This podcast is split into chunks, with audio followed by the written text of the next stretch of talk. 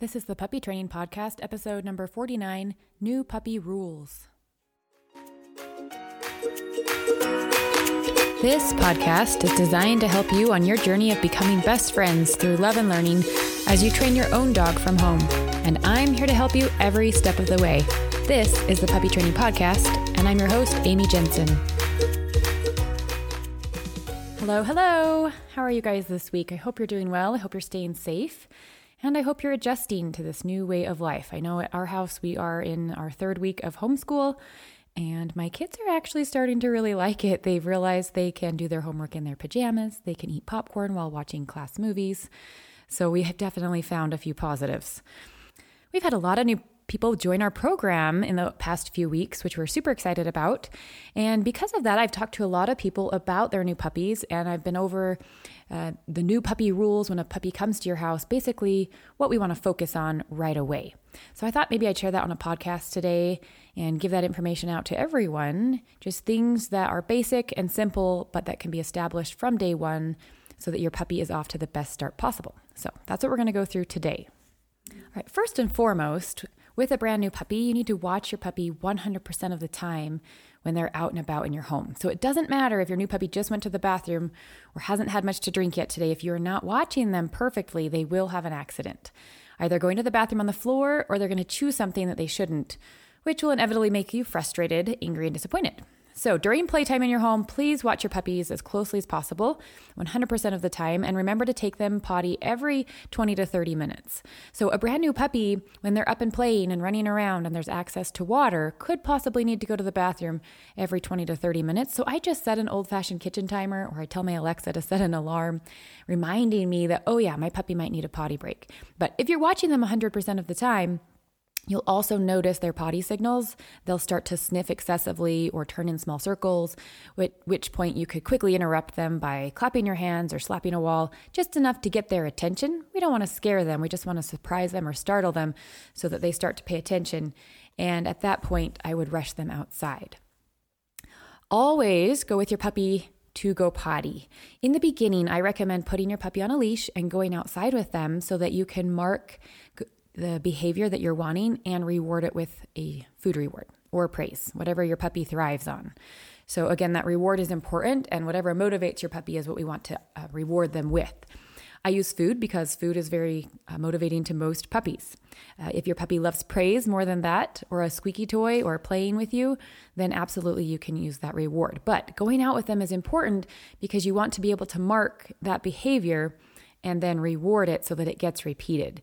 Now, if your puppy's inside the house and starting to circle or starting to sniff excessively, and you clap your hands or startle them and you rush them outside to finish, absolutely we want to praise them and throw a little party for them in the yard that, yay, you went outside. We're so happy you did that. And it does take some time and some cons- consistency. There's going to be accidents. So just plan for those, but try to avoid them as much as possible. And you can do that simply by watching your puppy 100% of the time, but also going out with your puppy so that you can reward and mark that good behavior outside. Eventually, you can get to the point where you can just send your dog out to go to the bathroom. But during puppy training, this initial uh, house training experience, I would definitely go outside with your puppy. And keeping them on leash helps them stay in a small enough area that they can't wander off or get too distracted by the fun things that they can find outside. All right, the next item is something that I like my puppies to do. And I guess you get to choose whether you want your puppy to do this or not, but it's something that you can start right away.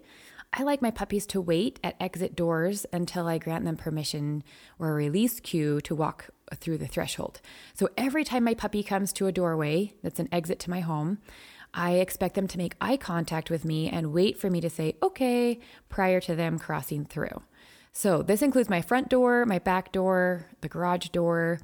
Um, I don't really do it for indoor uh, doorways into bedrooms and things like that, mainly just my exit doors, but you really get to, to choose what that looks like at your house. So basically, in the beginning, you're going to keep your puppy on a short leash just to help him not bolt through the door. And you're going to plan on using your foot, your body to block him so that they can't run past you prior to you saying that release cue. So you're just going to use your body your leg to prevent them from darting past. I use a little no or uh uh just to kind of remind them to back up. And then usually I wait for one or two seconds with those brand new puppies and say, okay, and then move out of the way so that they can cross through. Now, the reward in this instance is really just getting out of the door. Most of those puppies are going to be excited to get outside. So that's the reward in this case. But I practice this every time I come to an exit doorway. Uh, to the point that my puppies learn to just stop at the threshold. They look up at me, give me their attention, at which point I can say, okay, and they can cross the doorway.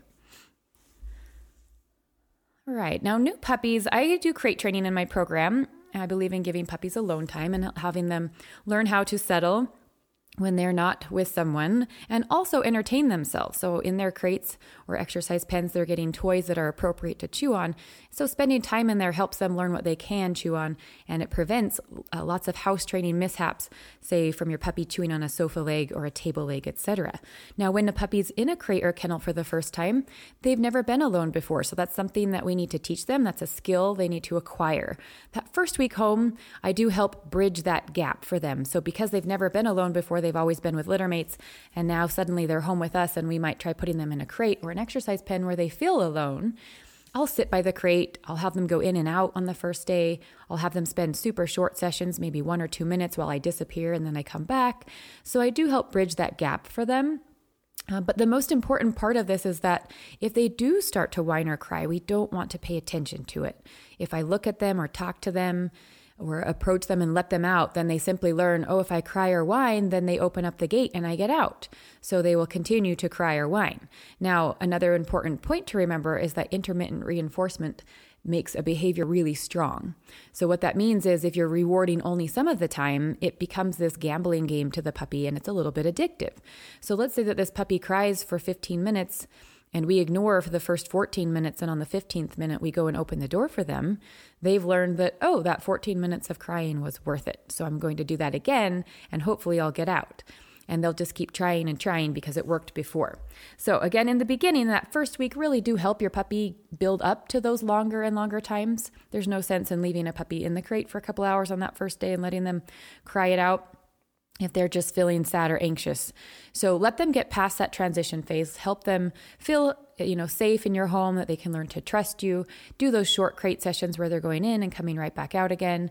And then, you know, you're shutting the door for a minute or two, but you're right back to where they can see you before they've really started to stress out. So doing those initial crate training things really helps so that your puppy just learns to love his crate. Also, I'm always giving them something good to do and fun to do while in the crate so that they associate it as a positive place. And then after that first week or two, when your puppy's really settled in and you can see his little personality is blossoming and he's feeling very comfortable in your home, you can go ahead and start to lengthen out those crate times.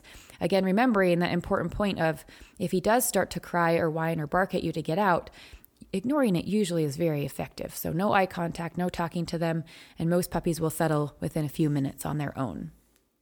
In relation to the crate training and exercise pens, your puppy will either chew on everything you wish he wouldn't or what you appropriately provide him with. So, again, giving him toys that are appropriate while he's in the crate and the exercise pen, as well as when he's out in your house playing and you're watching him 100% of the time. Make sure that he's not allowed to continue chewing on pillows or uh, bed covers, table legs, sofa legs, etc. Replace, replace, replace. Remember that puppies will sometimes want to sink their teeth into something soft, and sometimes they'll want to sink their teeth into something hard. So I'm often replacing, you know, a soft uh, pillow with a rope toy, or I'm replacing a sofa leg with a Benebone or something harder for them to chew. Kongs are wonderful things. I use them a lot with brand new puppies and older dogs. It keeps them busy for, you know, more than 2 minutes at a time, usually you know, 15 to 20 minutes your puppy will be occupied. So those are wonderful toys that you can stuff with treats. There's many other toys out there on the market that are similar, but basically you're stuffing them full of even their wet kibble and then topping it off with something tasty like a teaspoon of uh, cream cheese and then that licking gets them going and they get started on eating that food out of the Kong and they learn how to to really work that Kong and it entertains them. So again, give your puppy plenty of things to chew on or else they're going to find things that you wish they wouldn't chew on. Your puppy is required to sit for any type of attention. So I have a saying that nothing in life is free and my puppy sits to say please. So if my puppy wants attention, I expect to sit first. If my puppy wants me to toss the toy, I have them sit first. And I don't cue them to sit, I just like them to do it automatically. So I'll just wait. And initially, I'll help my puppy get into position using a food lure or a toy lure to help them get into that position. I'll mark yes the second they sit, and then I'll reward them with something. So the puppy learns, oh, if I want something and I sit, I get it really quickly. All right, two more quick tips. First, I like to teach my puppy a marker word. We mentioned that when we were talking about the go potty outside, but I use a yes. Some people use a clicker, some people will click their tongue. Basically, you just want to pick a short sound that will let your puppy know the second they do something right. And I start this game right away so that my puppy starts to learn very quickly through that one little word what I'm wanting and that he gets rewards for it. So anytime I say yes, my puppy knows that something good is coming. So he tries to do things that I'm thinking of or wanting him to do simply so that he can get that next yes and get that next reward. That's a great thing to start from day one with your puppy is just loading that marker. And finally, make sure that your puppy's getting time to play and rest during the day. Puppies need downtime. If they go, go, go, go, go, they usually just turn into little biting machines um, and they get more wild and ramped up. So give your puppy regular nap times throughout the day. If you have children in your home who are always wanting to pick up the puppy or carry them around or get them to do things all day long, please be sure that they understand that the puppy needs sleep and the puppy will be happier and much more pleasant to be around when they do have that downtime. The crate is wonderful. Exercise pens are wonderful. That first week home when they are a little anxious and nervous, you're welcome to just snuggle them on the sofa with you, whatever you choose to do, or keep them right by you. You know, if you use the crate, maybe just put the crate right next to you. But do give them that downtime and instruct your children to let them rest and let them have naps. And when they wake up, then we can have some structured playtime. All right, that's it for today, you guys. Hopefully, those few tips helped you, especially those with brand new puppies or who are welcoming brand new puppies shortly into their homes. I hope you have a wonderful week. Happy training, and I'll talk to you next week. If you have a question about anything you heard on this podcast or any other puppy training question, visit my site baxterandbella.com to contact me.